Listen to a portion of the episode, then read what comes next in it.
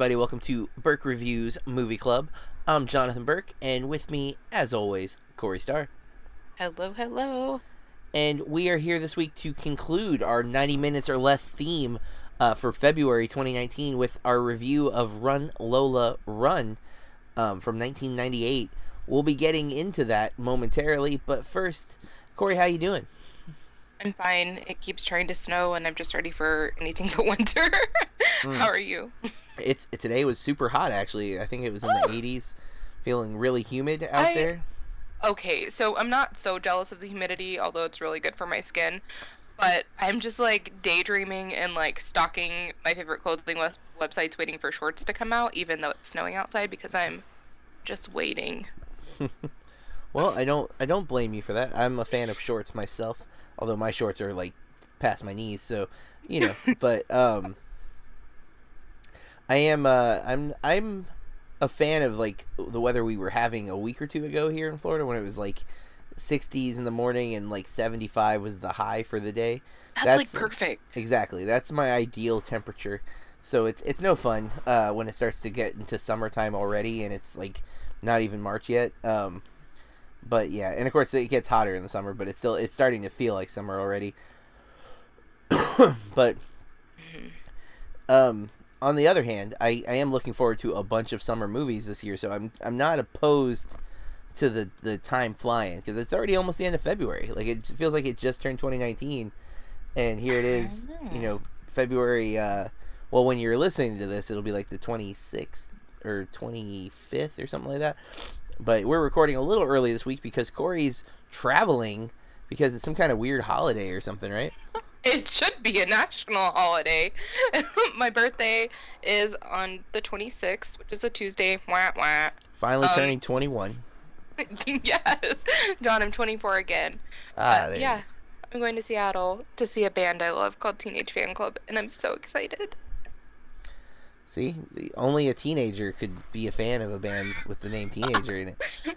Um, but yeah, so traveling for a few days, so we had to record a little early this week.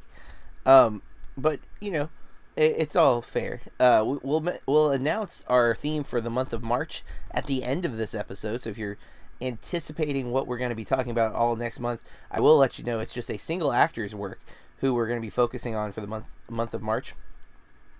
But for now, let's look at what we've been watching aside from Run Lola Run this week. Corey, you said you have a short list. What what have you what have you watched since the last time we spoke? So I'm gearing up for season three. So this is not a movie of True Detective. Everybody knows I love Jeremy Saulnier. Um, so I rewatched season two. Um, I need to rewatch season one too. Uh, also, I should say. Um, Bill took me to see the rescreening of Dirty Dancing. Ah for I think the 30th anniversary, and I'm never going that long with between seeing that movie again. yeah, we saw it last summer. I think it was. Um, oh, nice. And it was it was a blast. Like actually, I'd never seen it on the big screen, and I just paid more attention. It don't you pay more attention on the big screen? Yeah, like I, I and I think like because I watched that movie, I totally agree. Like because I don't want to be a jerk, and also I'm paying movie to, money to be there. Mm-hmm and I also have to like take my time to use my time to get there and go home and stuff. So I don't like pull out my phone and yeah, I definitely agree. More present. Well, and I mean, I've seen that movie. I can't even tell you how many times. I used to watch right? it all the time as a kid, and there were parts of it that I did not remember when I saw it on the big screen because I was giving it hundred percent of my attention, and I don't think I'd ever done that before. Because when I was a kid, I think at some point, like I would like start dancing, you know, like not dirty dancing, but just you, you know, like you, you get into the music yeah. and um I oh go ahead. No, no, I'm just like I've never gave it my full attention unintentionally. Like I never like didn't like it. I just I apparently was distracted or maybe I went and got a snack or something from the kitchen. But until I saw it on the big screen, I was like, wow, there were literal parts that I had not picked up on. And I mean, I, I don't remember the last time I watched it before last summer. I don't think I'd watched it as like a fully functioning grown up until yeah. I'm not sure that I'm fully functioning, but what I call a fully functioning grown up until I mean, I think you're doing all right. I'm trying, you know. Yeah, exactly. And like so my family didn't really shield me from a lot of stuff, you know what I mean? Um You Mhm. know, I don't really know how to word that, but Yeah, no. it wasn't like a secret that Mm-mm. she had an abortion or that not baby, it was Penny. Penny. yeah. You know, it wasn't a secret to me, but I think like seeing that as an adult and seeing like all the different like parts of that movie, I like started tearing up when Penny is talking to Baby about it and how she really thought she was something. And then at the end when they dance, like I just man, like just the ending of that movie makes Oh yeah. me feel so good and uh so I love it so I'm, much. I'm with you. I'm with you. Um. I have one more. Okay. So I'm gonna complain about this one. Oh. Oh man, I I'm about to drop the f bomb, and I'm trying not to do Oh. that. I hated Abducted in Plain Sight. I tried Oh. watching it because so many people love it. I just heard about this I- from uh, Slash Filmcast. Um, uh, David Chen was talking about it. Yeah. Friggin' hate it. No, because- but David has a dark kind of sentiment. But yeah, I, I heard it. Now, did you hate it as like a production or just because it exists? No. Because I hate I hate that some people can be parents. I guess. ah, like how could you not know what's happening i'm i couldn't even watch 30 minutes of it because i was getting i was getting angry and like i don't know if everybody knows but it takes place in pocatello idaho which oh, is like three or four hours away not anywhere that you need to travel to by any means um it you know we drive by it when we go to like salt lake and stuff like that but i just i was so angry and i can't believe that people are just like so i just feel like there are much more intriguing and uh, well, okay. There's there's currently an obsession with like true crime. Um, and i've loved true crime for a long time Well, I I'm shocked that you didn't like this. From what I heard, it was uh, well put together and a horrible, like horrifying story that makes you hate humanity. Um, because uh, the premise, uh, I don't think this is a spoiler because this is what they said on Slash Film, and it was not a spoiler section. Was that um, a man was obsessed with a young girl, a, a pedophile, I should say, was obsessed with a young girl, and in order to attempt to get her, he seduces both of the parents. and Uh, while you're but there are just so many things that happen in that movie that i just can't even It should be no. It's a documentary. It's not right. It's it's not a. yeah uh, it's yeah it's the family being um the family that it happens to being interviewed mhm. but and like reenactments just- or something.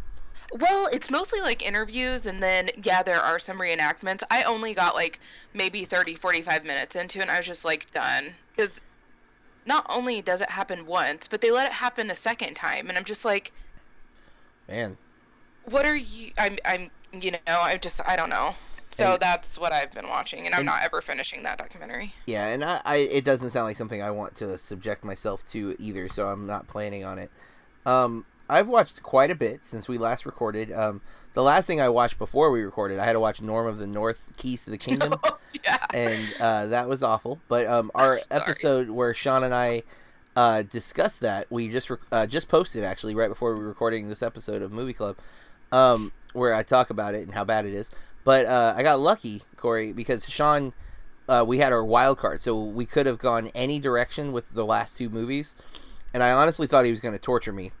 Um, and he set it up so like one person would announce their first wild card, the other person would then do the other two, and then the first person would go again at the end. So they had a chance for like payback if the other person was too mean or whatever. oh And so I gave him the first movie I gave him was Pushing Dead, the uh, James Roday vehicle that we interviewed Tom Brown, Tom E Brown. yes. um, And so uh, Sean, I, I keep wanting people to watch that movie, and it just feels like people are putting it to the back burner, and they shouldn't. It's a great movie. Um, and so I recommended that was my first recommendation for him. So he's gonna have to watch that, which he was excited about because he's been, like I said, he keeps putting it to the back burner. So then for me, I got lucky, and he gave me um, one of his favorite comedies that I've never seen, My Cousin Vinny. And uh, so like it was a nice movie. It wasn't a mean movie because he loves that movie. It's like me. I don't know if it's considered good or bad in the critical community, but it would be like me recommending Hudson Hawk because I do like Hudson Hawk despite it being critically reviled. Um, and it then wasn't even that bad it, it's not bad, right? It, like, it may not be enjoyable for everybody, but for me, it works. Um, and then uh, the second movie he gave me is a film from last year uh, starring Rachel Weisz, who uh, everyone who listens to this podcast knows I'm a huge fan of Rachel Weisz. uh, thanks to Yorgos Lanthimos for making me very aware of her. Um, but then uh, and Rachel McAdams, and it's a uh, a story about um, Hasidic Jewish women, um, and it's if you're not familiar with the the culture of Hasidic Jews, there's a very strict devout rules that you have to follow in this community. I, I think I'm saying it right. I hope I'm not misspeaking of what type of Jewish community it is. I might be, but I'm pretty sure I'm right. Um, and but they are um, lesbians, and that's not accepted. So uh, Rachel Weisz leaves the the community. Um, and has to return for some reason as an adult, and she sees McAdams for the first time in years, and there's still a spark. Um, so uh, uh he said there's a couple of scenes that are on par with like The Handmaiden, as far as like being extremely erotic, but overall just like a really compelling movie. And um, the director has a new film coming out this year that he's excited about or has already seen. I can't remember what he said, but those are my two movies. So, um, I gave Sean his final film is uh, Lake Bell's directorial, I think, debut and um, lead uh, in In a World, which is a really fun movie that she stars in. Um, so we ended it. We're ending our uh, take six challenge on a positive note. Both of us gave the other uh, two good movies instead of two bad movies. So, um, nice. But that said, I, I'm gonna get through what I've watched since then. Um, I finally watched Bend It Like Beckham, a movie that our, our, top five partner Mike Sanchez has been recommending to us through top five for a couple of years now. He's had it on at least two or three lists, and um, it's a film that I I found at a, a thrift store for a dollar um, yes. this every movie there is a dollar, and I it's they have a huge collection. Actually, first time I went in, I spent fifteen bucks. Um, because I was just like, oh my god, they have this, they have this, they have this, and uh, I finally watched that, and it is really good. It's my, I think it's my favorite Keira Knightley performance. Um, she's really charming in it, and uh, the lead actress uh, is fantastic. Hang on, I'm trying to pull up her name because I do not remember it. Um, Parminder Nagra. I hope I'm saying that correct. Uh, but Jonathan Rhys Meyers is also in it, and I tend to like him. Um, but it's it was a really great kind of coming of age story, uh, and I even it made me like soccer a little more. Um, the next night I went and saw Alita: Battle Angel in IMAX 3D. Um, have you talked to uh, have you talked to Brendan about this? No. He loves this movie, um, and I I like it a whole lot. I think he's seen it really? three or four times already. It's one. It's Robert Rodriguez, so if you have ever clicked with any of his movies, there's always a chance that this one will work.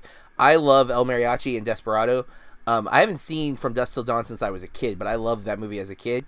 But I'm not sure if it would hold up if I watched it now. Um, and then I I like Sin City. I don't like Sin City as much as some other people. Um, I, really I like Sin City. I avoided all the Spy Kid movies, even though my daughter was into them. Um, I never saw Shark Boy and Lava Girl, and Machete. I, I actually didn't realize was Robert Rodriguez when they were coming out, and I actually think I will enjoy them if I ever give them a chance, but I haven't. Um, but I tend to like him, and obviously he's uh, he gave Alejandro, um, our another friend of the podcast, his opportunity to do his first feature, and so I have a high level of respect for Robert Rodriguez. I, on the other hand, tend to not like James Cameron, especially his more recent stuff. Um, but this movie is stunning. I do recommend seeing it in IMAX 3D. And Rosa Salazar, who is the lead, plays Alita. Alita is such a great character there is a few weak spots, but nothing too bad. And in fact, a couple of the weak spots I talked to Brendan about, um, he said in multiple watches, those weak spots start to feel um, less like weak spots and more like appropriate choices that on the initial viewing may have felt off. So I want to, I actually do want to see this again, but um, I don't usually recommend IMAX 3D. I think though this movie is built for it. It, it is gorgeous in, on that big screen with the 3D. Um, I gave that the not quite golden rating. My review is up at burkreviews.com if you want to read more. Um, then uh, a tragedy has struck us because I loved Happy Death Day. Like yes, that movie me shocked too. me. The second one is not so good. Um, Man, and it's not that it's bad.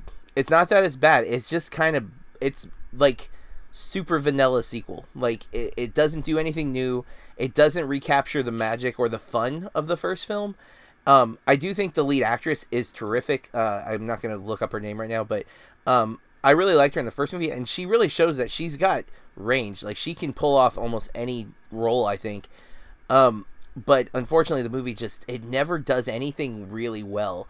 Uh, her performance is good, but there's just it, it, everything just feels like a rehash or a reimagining of something else, and it, it there's nothing that really stood out as like, oh, this is this is fun or this is exciting which I can say differently about Isn't It Romantic? Um, I had a blast with Isn't It Romantic, which I did not expect. Um, it's the new Rebel Wilson film, uh, but my my big my favorite part of it is Adam Devine. Uh, that dude is so great. Um, I mentioned it briefly on top five, but uh, it's it's awesome. I really really liked it.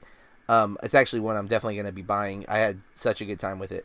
Um, then I got home that night, and my wife put on uh, the Netflix original film "To All the Boys I've Loved Before." Have you heard of that one, Corey? I have. Um, I I didn't mean to watch it. She put it on. I was actually doing something on my computer. Oh no, I was trying to set up her new iPhone. Um, she just got the iPhone XR, and I was trying to uh, back up her old phone so I could update it, um, which took forever. And uh, so I'm just sitting there. She starts the movie. I end up getting kind of hooked, and and I had a really good time with that too. Um, I I, I am a sucker for rom coms. It definitely falls into that category.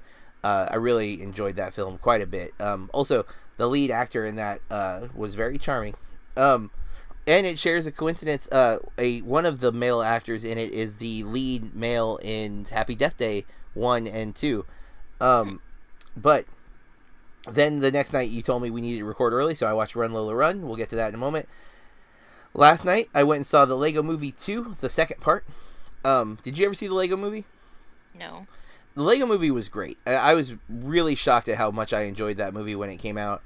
Um, I I don't love the second one. I don't dislike it. It just it it feels like it's missing the spark the first one had, and I don't know if that's maybe my own like maybe I had such low expectations of the first film that it was such a, a pleasant surprise that I wanted that same type of feeling, and it didn't happen because it was kind of what I expected. Um, there's still some really great moments. Uh, I still love Will Arnett as the Lego Batman figure. I loved Lego Batman. I should also point out. Um, and then uh, Bruce Willis has a cameo in this, and it's actually Bruce Willis voicing little Lego Bruce Willis, and it's so funny, and it's the best performance I've seen Bruce Willis do for like eight years. So, um, and that's not saying much, mind you, but it, it was like a really refreshing little. Oh, look, It's he still- has a sense of humor. Or like to see him having fun, or Ex- to hear, I guess. Exactly, because the the character is kind of the butt of a few jokes in a good way. Um, and the fact that he did it, I was like, because when it happened, I was like, is that really him? And I looked it up. I was like, yep, okay, that's awesome that he did this because it's really small too. Like he didn't have to do the role, but um, and last, and I'm technically not done. In fact, I have about 30 minutes left. Um, I started watching a film that I had never seen, and I don't know why. Uh, well, I do know why, but it's because I was young and stupid when I was in high school. But The Birdcage from 1996 with Robin I need Williams. to rewatch that. Um, well, the reason I'm I decided to watch it one, it's on Prime and Netflix, but two, I just listened to the A24 podcast episode with Michael Cera and Jonah Hill, um, which I'm a big fan of Michael Cera. Scott Pilgrim is my favorite movie. He is Scott Pilgrim to me, um, and I've liked Jonah Hill pretty much since they were together in Superbad. I've been a fan of them. I don't always like Jonah Hill, but I generally like him. Uh, the podcast made me love them even more because they are as charming as you want them to be. Um, and this, like some of the stories they tell about each other because they are actually best friends since Superbad, and that makes me even happier. Like this weird like Hollywood budding friendship. Um, but uh, Jonah Hill said that The Birdcage is like his favorite movie, and I was just like, wow, I never knew that. And it's written by Mike Nichols, which I, I I'm aware now, or I think directed and written by Mike Nichols. I want to see more of his stuff. I'm a huge Robin Williams fan. Um, and this was one that I, I think as 1996 I was a freshman in high school I was too afraid to watch a movie about gay men and drag drag queens um, which I'm ashamed to say now but I was 14 and I was a I I think when I was 11 or 12 I was told that I had a gay walk and pretty much was always yeah a kid told me in middle school that I had a gay walk which made me super paranoid that I was going to be harassed and bullied for being gay, even though I'm not, and I have no issue with anyone who is, but I wasn't. And at the time in 1990, that would have been like 93, 94, people still thought you could just be gay, like that something could happen to you and you would be gay. I, I'm not saying they were right. I'm saying we were all really dumb. And so movies like this made me paranoid that if I if I liked this, that maybe I would be gay, or maybe people at least would pick on me for being gay. And so you know, um, I'm I'm having a blast with this movie. Uh, I forget to mention though, Hank Hank Azaria is in it, and I always like him anyways. But oh man, his character is off the charts hilarious. Um, but yeah, it, it's it's really good. And there's actually, I was a little worried a 1996 movie, a comedy especially about homosexuals, would be, um, offensive, and I, there might be maybe they're playing the characters a little big or a little stereotypical, but there's some really sentimental, loving moments with Robin Williams and Nathan Lane's character that I was impressed. Uh, like I actually was almost brought to tears a few minutes ago, um, be, by one scene, and I don't I won't say what it is, but uh, I am I as soon as I finish recording, I'm gonna hop back into this and finish it. But I having a blast with it. Um, and I know I've said a lot, but I, one last thing. I have actually not watched much of what I'm about to mention, but my wife, um, actually my daughter, was really excited about the new Netflix series, uh, Umbrella Academy, um, because uh, Gerard Way from My Chemical Romance is one of the authors of the original book, the comic book, and um, so she's all about Gerard Way, and uh, was really excited to see it. Plus, Ellen Page is one of the actors in it. Um, yeah, uh, she's one of the. Uh, so if you're not familiar with this series, it's like a superhero series, but it's a different take on the on the characters. The premise is that in one year, I, I don't remember what year it's supposed to be, but 42 women, I think it's 42 women, um, got pregnant, but they don't like they weren't like they woke up not pregnant, and by the end of the day, they were having a baby, and um, the babies all have essentially superpowers. I don't know if it's 42 seems wrong because there's only like seven kids at this academy, but uh, this rich billionaire takes in the kids X Men style to raise them and train them uh, to be heroes. And um, something goes wrong when they're young, and then they split up and they go their separate ways. But some of them stay doing the hero thing. Some of them try to you know become normal, but they still have superpowers. And so you're dealing with them as adults after the the father has passed away but you get like back and forth between them as kids training and then them now dealing with the death of their quote unquote father and i've seen just bits and pieces and i am super hooked on the idea um, I, I just saw a major spoiler because my wife has binged it. That's it. Started my daughter convinced my wife to watch it. She got hooked and has surpassed all of us. Um, yeah. I have to tell you, she like messaged me and she's like, Have you watched Umbrella Academy? And I was like, No, is this you telling me I need to? She's like, Well, if you think you'll like it. Well, I, I'm very intrigued by it. I don't if if you listen to this show uh, regularly, I don't do a lot of TV because I, I usually give up my watching time when I'm actually going to watch something is going to be a movie. And I prefer to watch shows that I can throw on in the background, like I've been watching Psych. While Psych will pull me in sometimes and it distracts me, I can still throw it on in the background and feel comfortable with uh, the fact that if I miss something, it's okay. Um, Umbrella Academy seems like I gotta sit and watch it, and there's uh, ten episodes, and they're all somewhere between forty to an hour uh, long.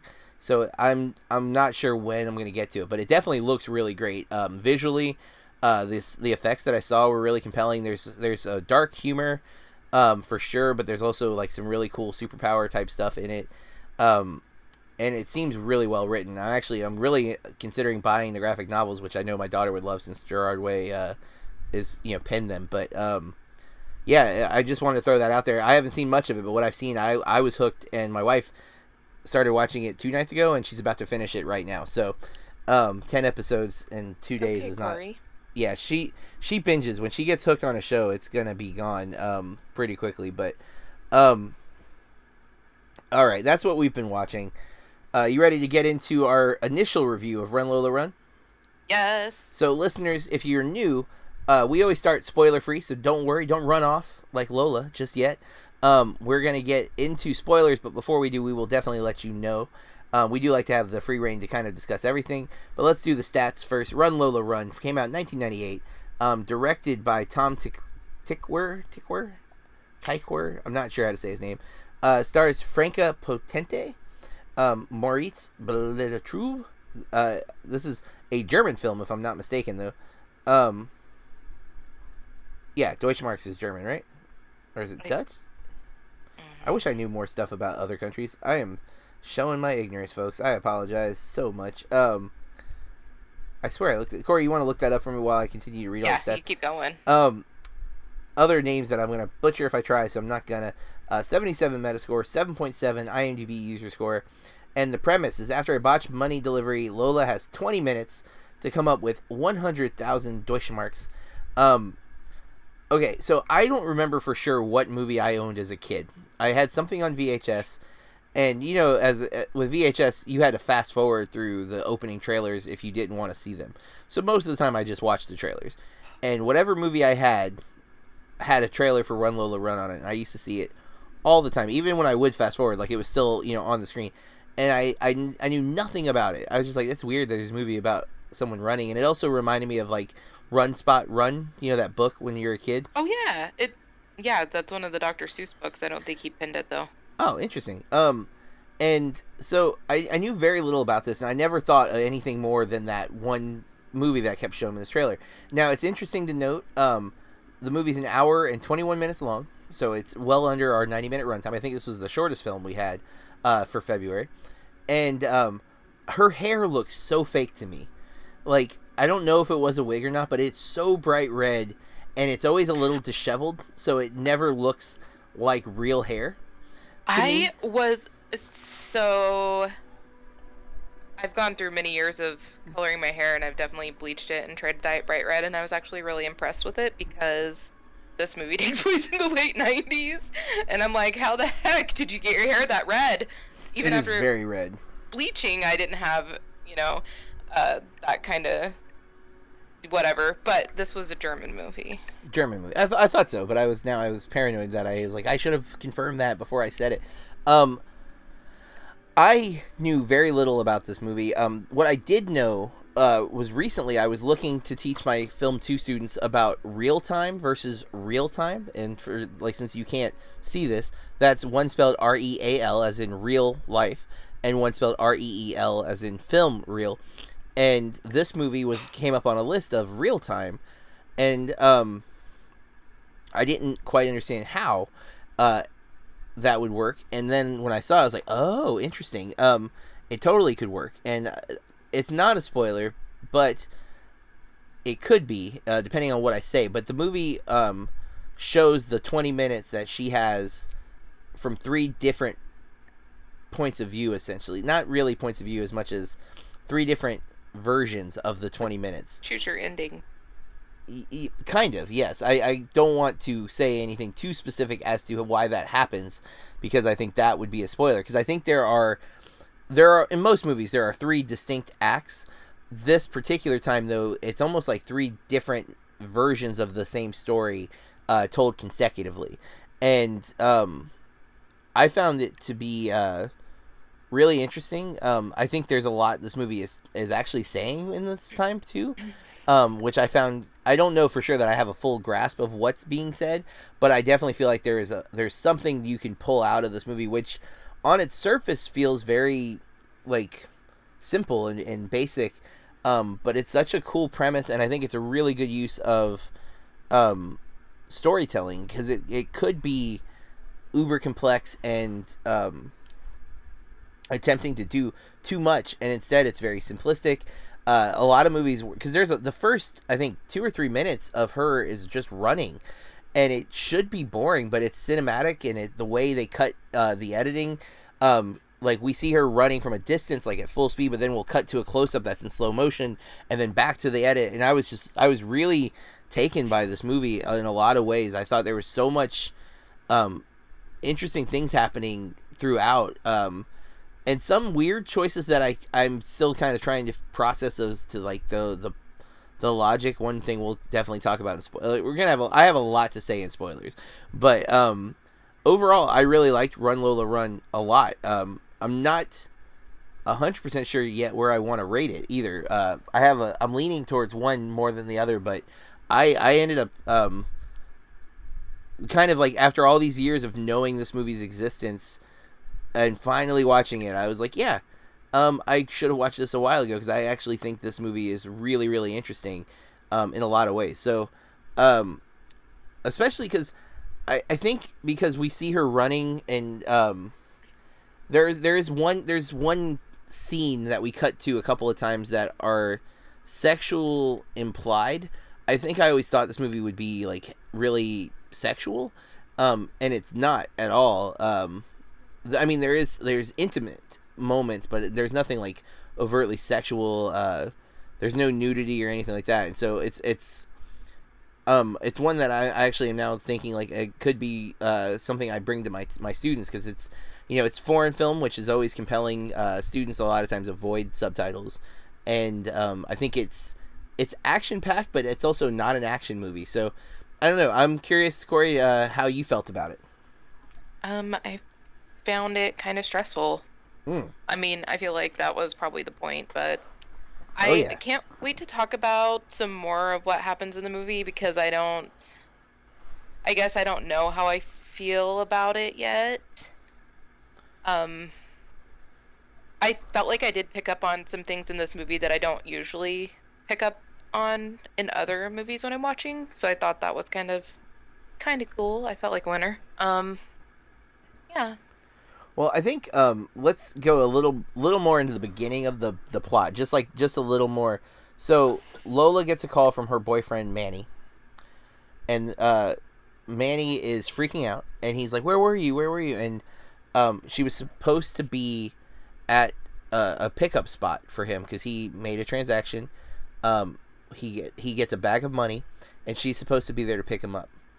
And the she had to sell the moped, right? Is that what? No, I thought it was stolen. It was. I'm sorry. You were correct. It was stolen, and so she tries to get there on time where the drop was supposed to be, or where the pickup was supposed to be, and she t- takes a cab, but he's not there. Um, and so it's a hundred thousand uh, Deutschmarks, as stated. Um, he screws up. Uh, he's on the subway or the train. I think it's the subway, but um, and cops get on the train, and he panics, gets up to walk off the subway, leaving the bag of money and um, the cops stop him, which I don't really know why the cops harassed him, but they did. He definitely looks suspicious. I mean, like the way he went to run back on the train, but they don't let him get back on the train. Train takes off, and there was a bum on the train who had a bunch of plastic bags. And he says to Lola that, um, you know, I'm gonna be, they're gonna kill me. They're gonna, they're gonna kill me. I have to meet them at at noon. And he's getting desperate. He's trying to figure out what do I do. And she's like, "Give me 20 minutes, because that's all that's left." um, I'll be there. We'll figure something out. And he's panicked, and so we get right away that um, he's more of a screw up, and Lola is apparently usually pretty well together, um, but has you know this has messed her up. Um, nothing is going right, and um, this is like a big deal because they're they're in love, but they're also um, they've only been together for a year, so like it's still early in their relationship, uh, and they definitely you know he's he's a he's doing some type of criminal activity but I, I didn't get the vibe that he's a total criminal but he's desperate. Like he doesn't know what else to do with his life so he's kind of fallen into this world. Like did you i didn't feel like manny came off as like a bad guy. I didn't necessarily feel bad for him. No i mean he he kind of put himself in the situation so I, I i can see what you're saying but i i didn't get the vibe that he was some like merciless horrible Oh, person I don't think that he's out like murdering people or, you know, I'm And- not. We're we don't really get told what he does. Well, and this seems like it was like a trial thing, um, and I, like there's these conversations that we cut to, um, of him and her in a laying in bed, like I would say most likely post coital, right? Like they they've they they appear to be naked, but we only see them from the shoulders up, and we're looking down at them as they're laying on the bed. I think he's smoking a cigarette. It's uh, red light, which is you know I actually really like the lighting in that scene. Um, and the conversations that they're having i think show to me that's where i really started to like manny because i feel like he genuinely loves her and she seems more distant to him than he to her. And that's not always how that's depicted. I think a lot of times the men would be the, the distant one the one who's not willing to uh, fully commit um, and I, I don't get that vibe from him. And i think he's just trying to get them in a better situation right? That's the vibe i got. So I, I had a little more empathy for him than than maybe it sounds like you did but i still you know I, I don't i don't have full sympathy for him because again don't break the law and then you're not in this horrible position where you're going to die because you lost the money um and the fact that he was scared of cops also seems to imply that he gets harassed a lot meaning he probably has a little petty criminal background or something but Yeah, I mean he he acted guilty, so Yeah. I just figure he might be guilty. um, well um I- So there, there's some weird things about this movie, but I don't want to say too much. Um, I didn't know hardly anything going into this, and I definitely think same. that's the way you should come into this movie. So, at this point, um, I think it's time we move. Corey. Guys, from here on out, we are going to talk about Run Lola Run in great detail. You can go check it out and come back and listen later. Otherwise, full steam ahead. You've been, been warned. Words. And well, hopefully, if you don't want spoilers, you've stopped listening.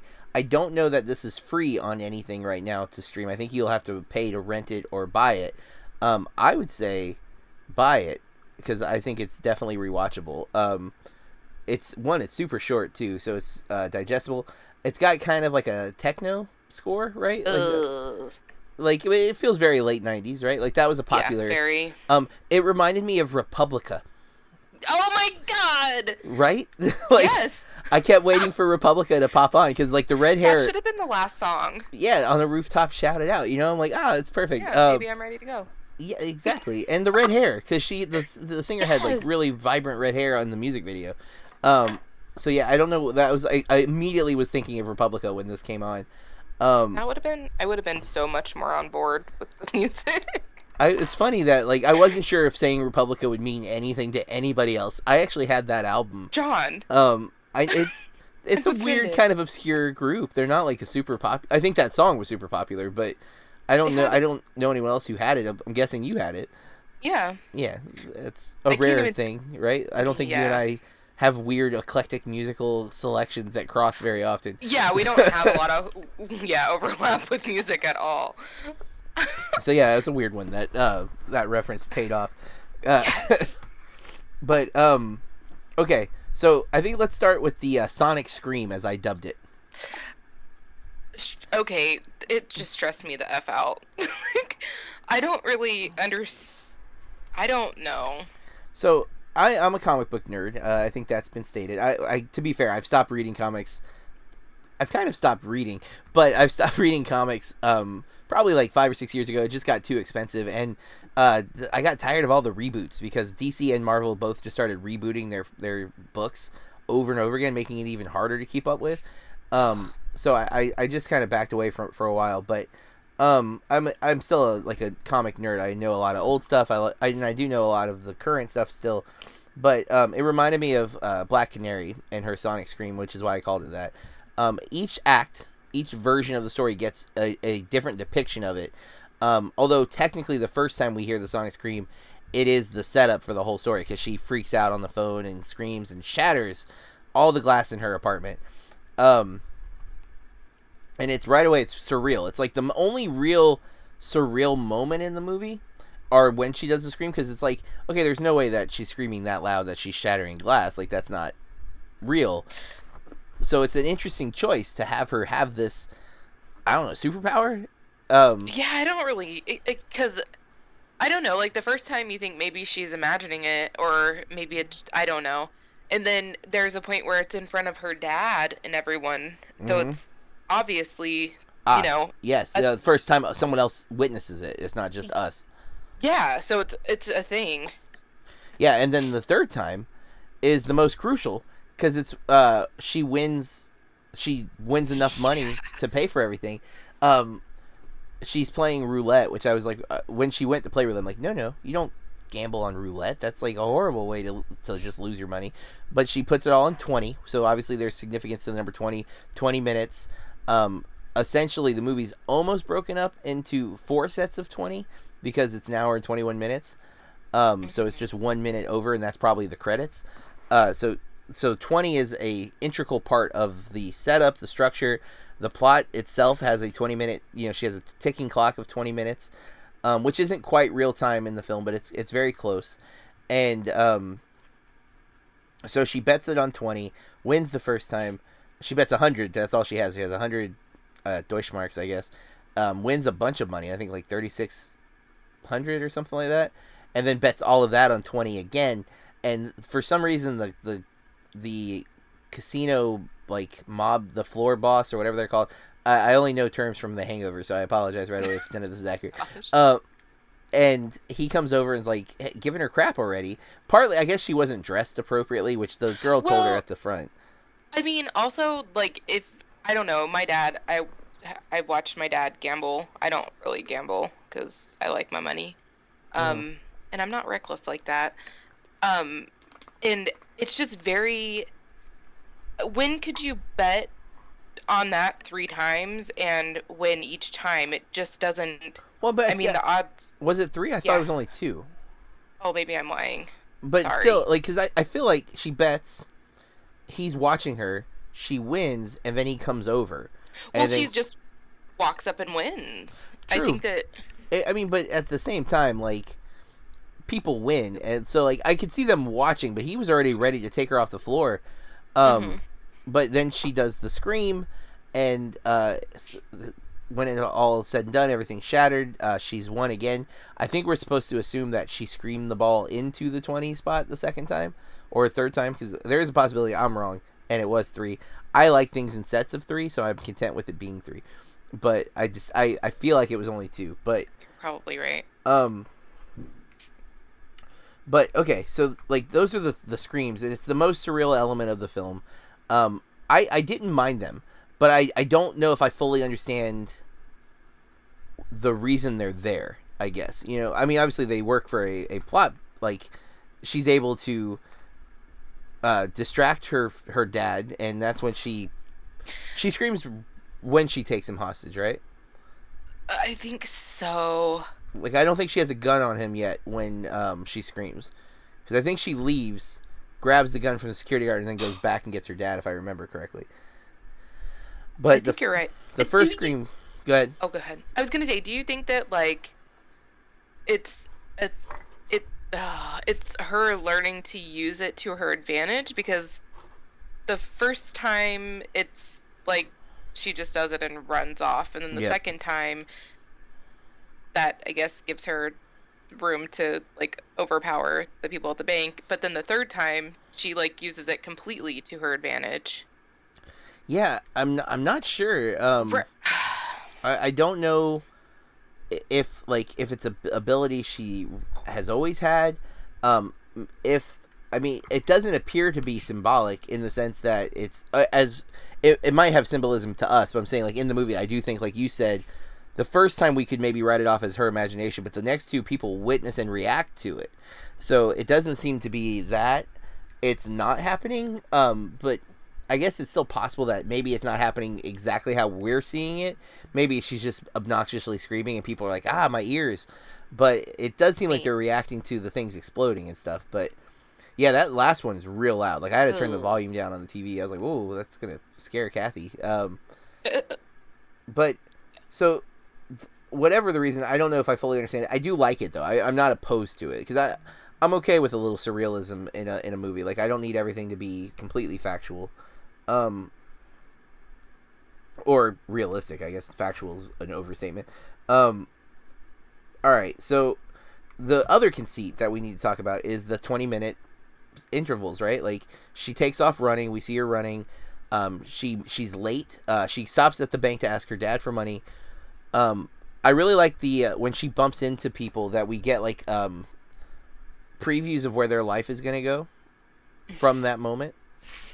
but And go ahead. I kind of didn't get the first one where she runs into that woman with the stroller. Uh, what do you mean by you didn't get like you didn't get why it happens to her or, Or like I didn't get the whole story. Like their kid is taken away. I don't really know. yeah? So her kid is taken away and then she kidnaps someone else's kid.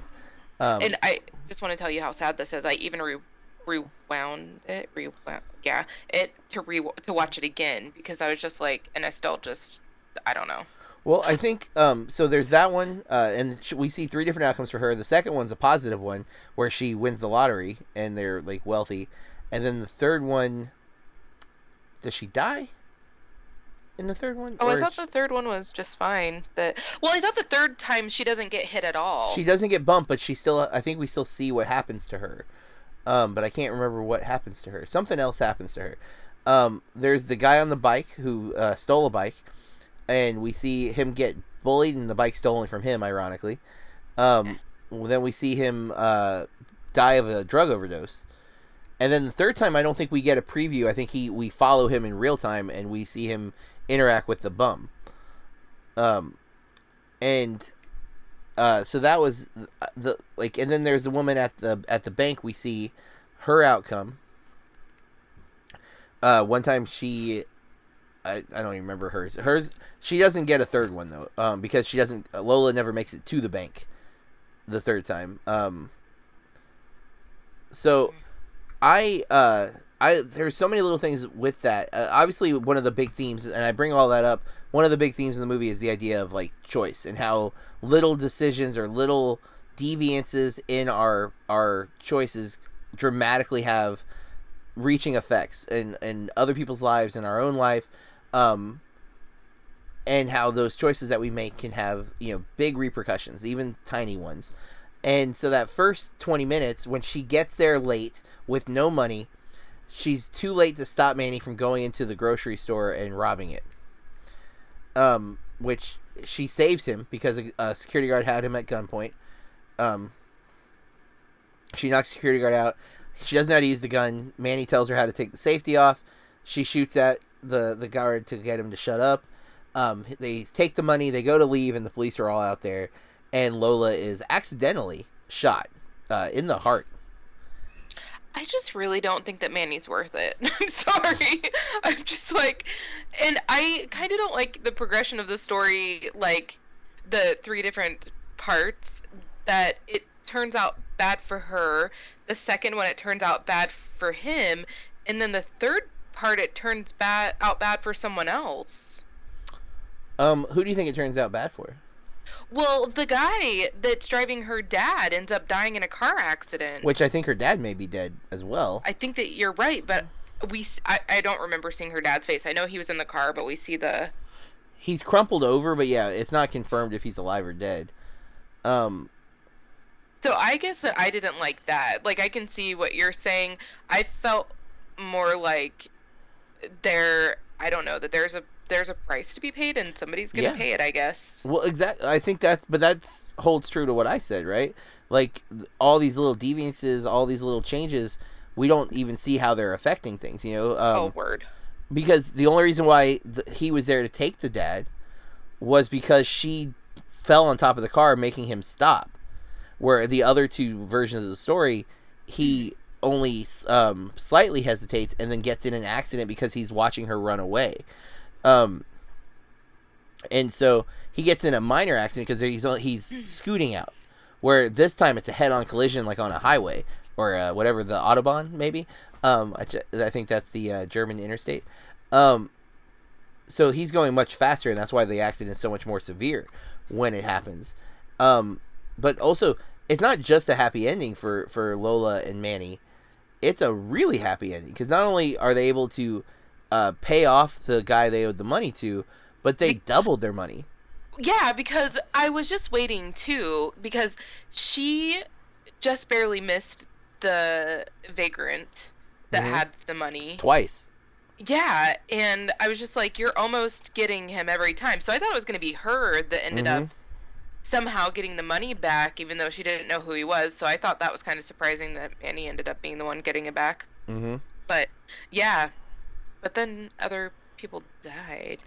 Well, what really like to me what showed that Manny is a moron is that when he catches the homeless guy and the homeless guy uh, quickly admits that yes, this is your money and gives him the bag back. He says at least give me the gun.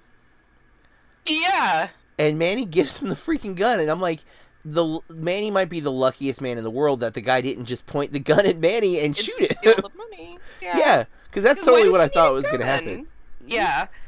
I mean, so well, true. There's so many things because now, like, okay, if he didn't rob Manny, why did he want a gun? Is he going to go rob somebody else? Like, did Manny just create a bigger criminal or someone who's maybe more desperate? Because Manny's desperate, and I think there's stuff that we don't know. Like 1998 Germany, is there like a financial crisis? Is the crime higher? Like, is there a reason Manny and Lola are doing what they're doing? Um, and I, I don't know for sure, but I, I feel like there's a lot of implications about like the attitudes of people. Um, you know, the the dad is having an affair. He's planning on leaving the wife. But if you listen, because we only meet the mother for like one second. She's when also she, it sounds like she's having an affair, right? Like she's the phone yeah. call. It sounds like she's also having an affair. So you don't really feel bad for either one of the parents because they're both cheating on each other. And here's Lola trying to be faithful to this man that she's in love with, you know. So there's something there. Um, again, I don't know if I fully get everything that's being like said, and obviously I don't mean literally said. Uh, I don't speak German, so I definitely don't get that um, that way. But I do think this movie, which on the surface is super simplistic, again, the premise is Lola has to get from her apartment to where Manny is at the corner of this uh, bar and uh, grocery store um, in 20 minutes.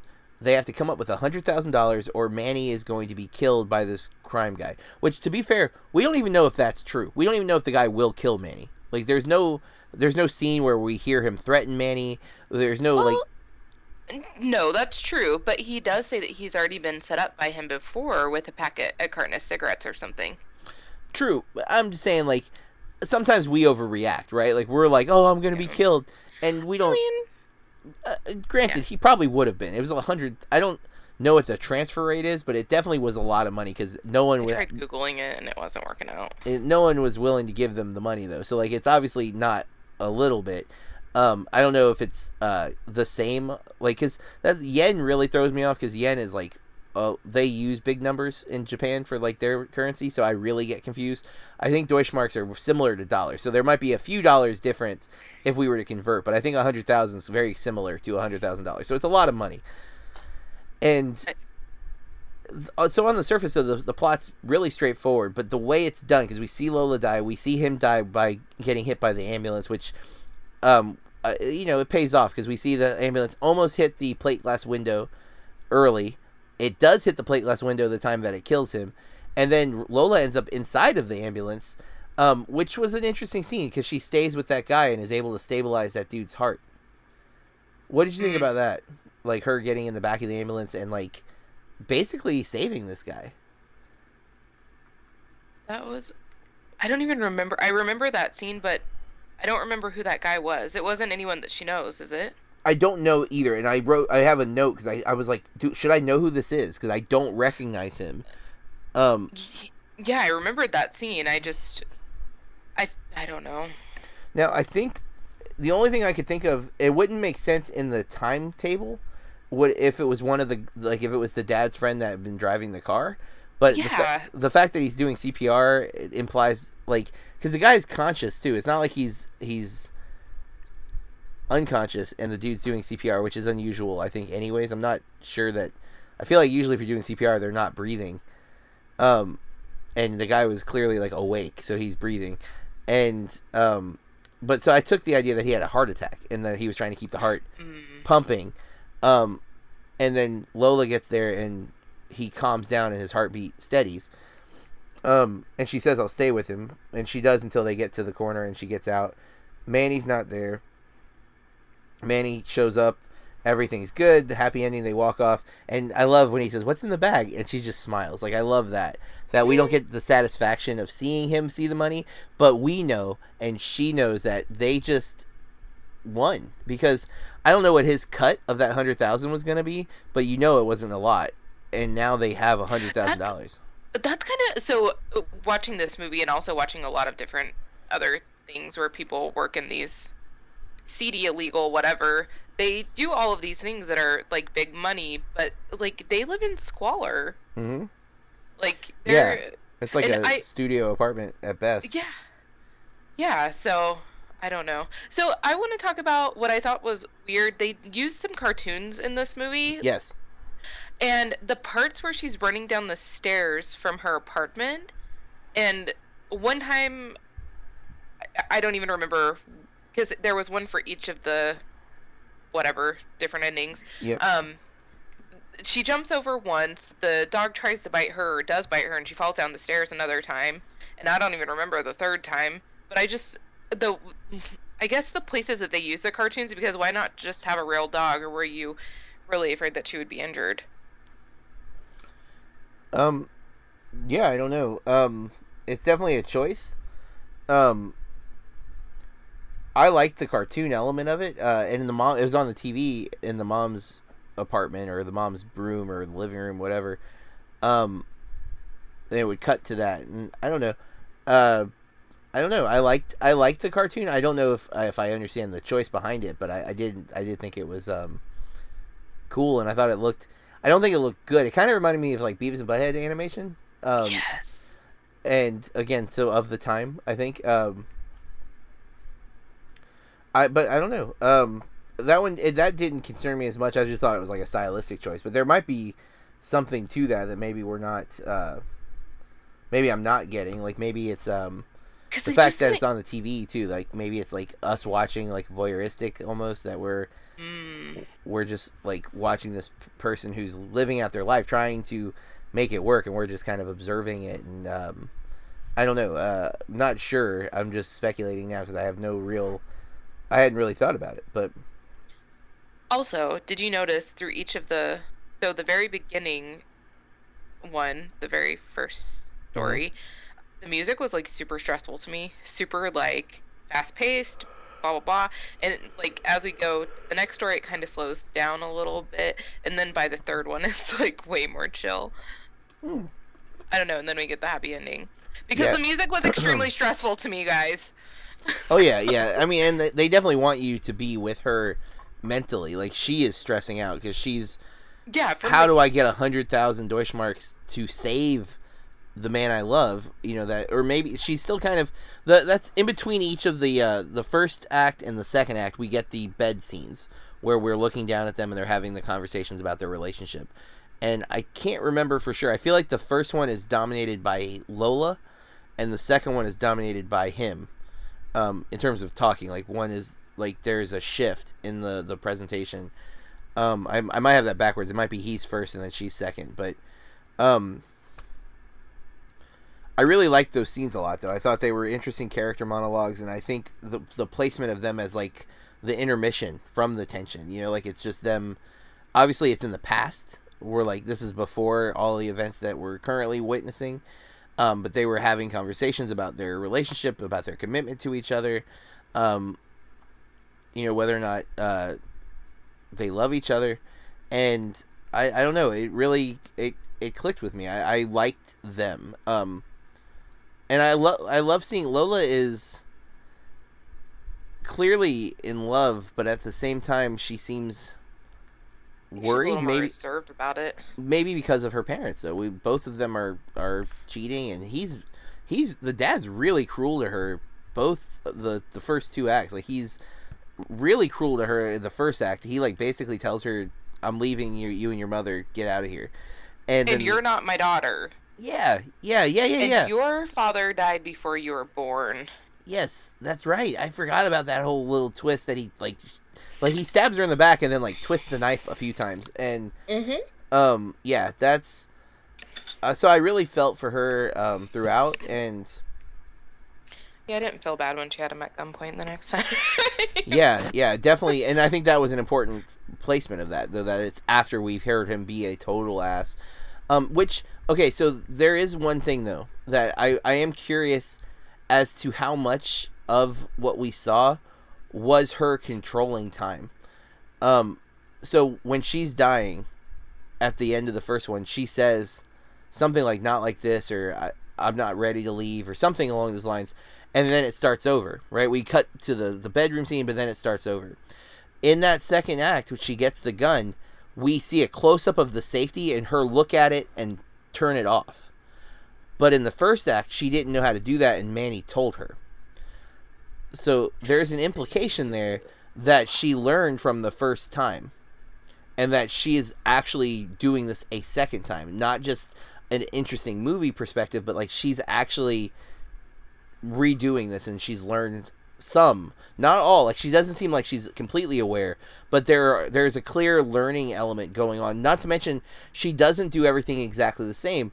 Um the way she reacts to the guy on the bike is different in each act and um it seems like she's she's unaware yet aware of the fact that she's already done this which adds back that makes you kind of reevaluate that super scream. If she has that power could she have other powers or even if it's not her are there other supernatural things at work in the, this otherwise very grounded gritty story um I totally forgot about that.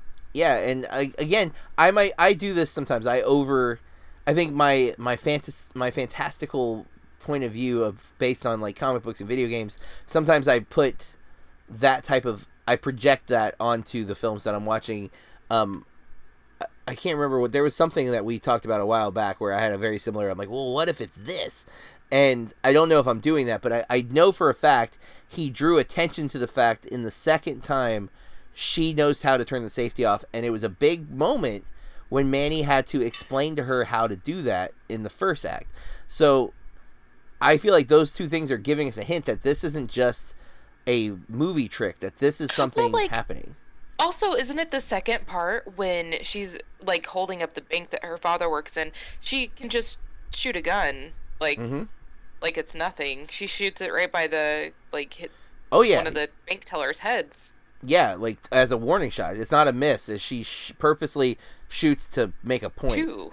Yeah, Yeah. and that's not the person we uh, we noticed the first time around. So, yeah, and then Manny dies in the second time, and I think she says something again like, "No, no, I'm not ready to lose you," or something like that. Like again, it's like she's the one restarting everything, and if that's the case, and again, that sonic scream I think helps my case here, that she does appear to have a supernatural ability. Um, again, it's not like super super, but she screams loud enough to shatter glass and have things react to her scream that it's not impossible. Kind of control things and you know get another do over. Yeah. you know, I'll take this supersonic scream. Yeah, and I'm again, I might I might be over over uh, analyzing or projecting, but I do feel like that's the safety element um, is a really strong argument for that, and the fact that she does have that super scream and is used three times. It's used in every, each act, so it's it's not just like a fluke, like you said. If we only saw it at the beginning of the movie, it could just be our her imagination of she's so angry that she could shatter glass. But we see it happen two other times with witnesses. That seems to imply that no no it's it's legit. She's really shattering glass with her with her voice. So that said i, I think there might be a lot to take in with run Lola run. I, I actually i wanted to like do some research and see if anyone i mean this movie's 20 years old. So i'm sure there's tons of like essays or uh, theories out there about like what's the deal but i've not watched any yet. So if someone else has already done a better job of doing what I just brought up. I'm not trying to steal. I swear I've not watched or read anything else about Lola. Um, this is honestly, I, the only thing I knew about this movie was that the real time element that the 20 minutes is approximately 20 minutes of actual film um, each time. It's not 100% accurate, but it's it's very close. That's Uh, still pretty impressive, I think. Oh yeah, yeah. I I had a blast with this movie. I, I thought it was, like you said, it was stressful, but it was stressful by design. It could have been boring because it is her running a lot, but it, it, he really gets innovative with the camera work to make it not feel boring. Like we're not just watching because I, I if I if you watched me run for twenty minutes, one I would be dead, but two, um, it would be slow. Like you would be w- w- twenty. Imagine just watching somebody walk for twenty like, minutes Really? Yeah. you you have to make it interesting, and he does a really good job of uh, um, Tykwer or Tom Tykwer or whatever his name is does a really good job of using like multiple camera angles and uh, different close-ups and cutting back and forth. And his cross cutting is really strong too. There's a lot of cool cutting back and forth between Manny. Uh, there's some split screen stuff. Um, I, I I really like this film just overall. It does feel like it's from the '90s. Um, and maybe even like it might feel a little older because I don't know her pants were not pants that anyone I knew in the 90s would have wore. Like they were way too high on the waist. Now that's in style, but I feel like high waist pants were not trendy like in the late 90s, but I could be No, I feel like you're right, but I mean, we don't. I guess we don't know about Germany. That is very true. Exactly. Like I, I don't know German's fashion, um, Germany's fashion at the time, but for like an American watching this movie, I'm like, wow, this that doesn't People feel like it- JNCOs. Yeah, yes, exactly. Which would not have been conducive to running for 20 minutes if you were rocking No. JNCOs. You'd have tripped and busted your face a few times. Um, yeah. yeah, but um, I think I I have nothing else to say. I think I've this is the most extensive review I've done in a while because it is it's pretty concise. There's not a lot happening in this movie that isn't important because everything only happens. Really, it's like three short films, like three 20 minute short films that are very very similar but deviate in big ways. Um, so there's it's hard to not talk about like every detail because it's so the details are so important because they're they're so subtle and little changes have such big impacts on the outcomes.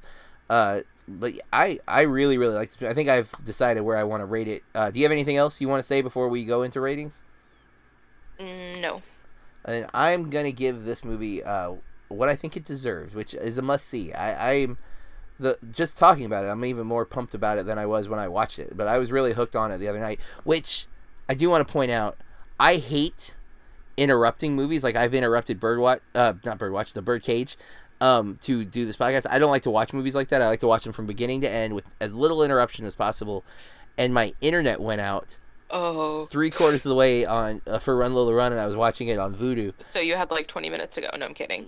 Well, like, not I- much more. Think of how like this movie does so much to put you into what's happening that it being interrupted was very stressful. I was like, "Oh, you jerks!" Like the worst timing. Um, but yeah, so I did have like that. It it didn't take me out of it too much, but it, it was it was an inconvenience that I was not excited about. But um, as I said, giving it the must see rating. Corey, what do you think? I I like it more now that we talked about it. Not that I didn't like it when we watched it, but I think that there is so much more going on than I could have even digested, you know, the surface of watching it the first time. I don't know when I'll want to watch it again because it was stressful, but I think I'll go with not quite Golden Pony Boy. that was where I was initially leaning, and I, and, I might cool on this movie over time, but right now I was really kind of I, I didn't know what to expect, and I ended up really thinking it was much more innovative. Know what it was about either, and I agreed. Yeah, and that's that's what's really w- like winning me over is like the plot is simple on its surface, but there's so much going on with the filmmaking, and there's clearly some uh, experimental filmmaking going on to a degree.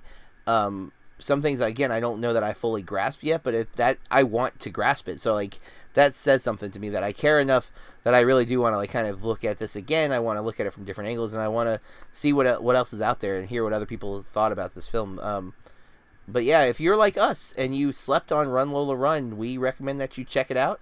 Uh, spoilers and all, because it's still a, it's a it's an experience. Like I don't think hearing what happens is that significant as much as it is watching it, because it is it's frenetic. It's it moves. Um, it, it's a it's a stressful experience, but in in a designed way. It's like it's it's going for suspense. It wants you to feel on edge.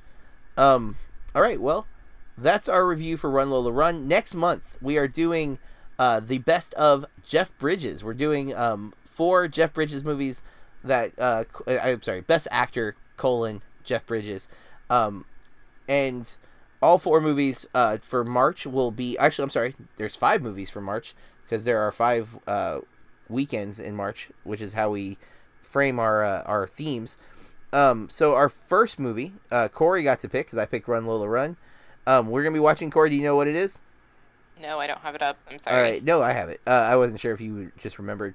We're gonna be watching his Academy Award winning performance in Crazy Heart, um, which I know about. He's a country singer in that one, and uh, I haven't seen, but I'm excited to give that one a watch, as I tend to like musical based, um, but not musical, sorry, music based movies, and so um, we'll be watching that. I don't know if it's streaming on anything right now. Uh, but it's from 2009 and co-stars Maggie Gyllenhaal. And I did not know this, and this just sold me on this movie. Colin Farrell is in this, What? and I am such a Colin Farrell fan, so I am all on board for Crazy Heart. Um, directed by Scott Cooper, who I'm not familiar with either.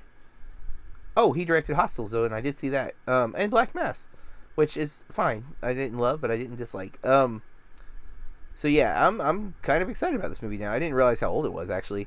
Seems like it just happened, but um, so yeah, we'll be watching Crazy Heart. Holy crap, Colin Farrell has a ponytail in this movie. yes. I love it. Um, it has an 83 Metacritic, and obviously it was nominated for a bunch of awards. So a lot, it's one that we, we should be watching. But so all of March, we're gonna be watching Jeff Bridges films. Um, and our first one will be Crazy Heart. I'm excited. In the meantime, you can follow us on social media. Um, you can follow me at Burke Reviews, Corey. At Corey R Star, Corey with a C. And if you like our R's on the end. podcast, sorry Corey if I cut you off there. Two R's on the end. Um, just in case you didn't hear that, listener. Uh, if you like our podcast, please rate and review it on whatever service you are using to download, whether it's iTunes or Google Play or uh, Spotify. Um, hopefully, Pandora is going to open up and add uh, more podcasts because they started doing podcasts now as well. Um, but we're on basically every platform. Um, if you'd like to leave your thoughts, uh, you can use the Anchor.fm app, which is recently purchased by Spotify, um, to uh, call into our show, leave a voicemail, and you could actually end up being heard on our podcast, which we would love. If it's nice. If it's nice, of course. I said if. I said maybe. Um, but uh, you can go to burkereviews.com and read all of my reviews, and also um, we are still raising money to uh, help pay up for our travel and accommodations for Tribeca 2019. When I say us, that is me and David, the uh, editor of BurkeReviews.com. Um, we are we're definitely going 100%. We've we've committed. We locked in our plane tickets. We've locked in the hotel reservation. Um, we just need uh, to help pay it off. So if anyone, you can donate any amount. Um, you can go to BurkeReviews.com. Pinned at the very top of our our uh, blog post is the Tribeca post with a, a link to go to the GoFundMe to donate any amount of money, or recently added to our website, there is a merch link at the very top. If you click that merch link, it takes you to TeePublic. You can get um, a. There's two different designs right now. There's gonna be more added. I'm trying to think of some really cool ones out there. But anything you buy there, we get a cut of. Um, and it not only are you helping us with money, but you're getting some merchandise in return to support the podcast, to support the website. So anything like that would be awesome. Um, I ordered myself a BurkeReviews.com t-shirt, so I might be that guy wearing myself on a shirt. Please tell me it. Yes, I was hoping it was that one because I saw you have two yeah, um, designs. I feel like we need one with my face so that I could wear. I'm, I'm all for that. I didn't want to like do that without talking to you. I hadn't had a chance yet, but um, I also ordered uh, a coffee mug with my logo on it, and I'm very excited to get that. Yes. I'm to walk around drinking coffee out of my my own uh, image, but um, as this is the fourth year for BurkeReviews.com, I'm getting a little more confident about promoting it because it's. I feel like now it's it's a real thing. You know, it's legit. It's it's existed for some time now. It's not just like I didn't just start it and like oh look what I did. No, four years in, I'm legit now. I can talk about it with some certainty that it's going to be around afterwards. Um, because that was my fear when I started. It was that I would like do it for a month and get tired of it and just stop four years i'm not getting tired of it. I'm still you know enjoying writing reviews. I love doing the podcast. And i love hearing from all of you out there listening. Um, we'd love to have more listeners. So again please share this with everyone who likes movies. Um, follow us on social media and see all the crazy stuff that we have going on. Um, but until next time i will say as i always do which is on the t-shirt keep watching movies this has been a Burke Reviews podcast. BurkeReviews.com. Do you like movies? Do you like podcasts? Or are you just lonely? If the answer is yes, and even if it's not, then check out the What I Watch Tonight show's filmtastic selection of podcasts covering the entire movieverse. There's something for everyone, so come check it out. More details at whatiwatchtonight.co.uk or from all good podcast providers.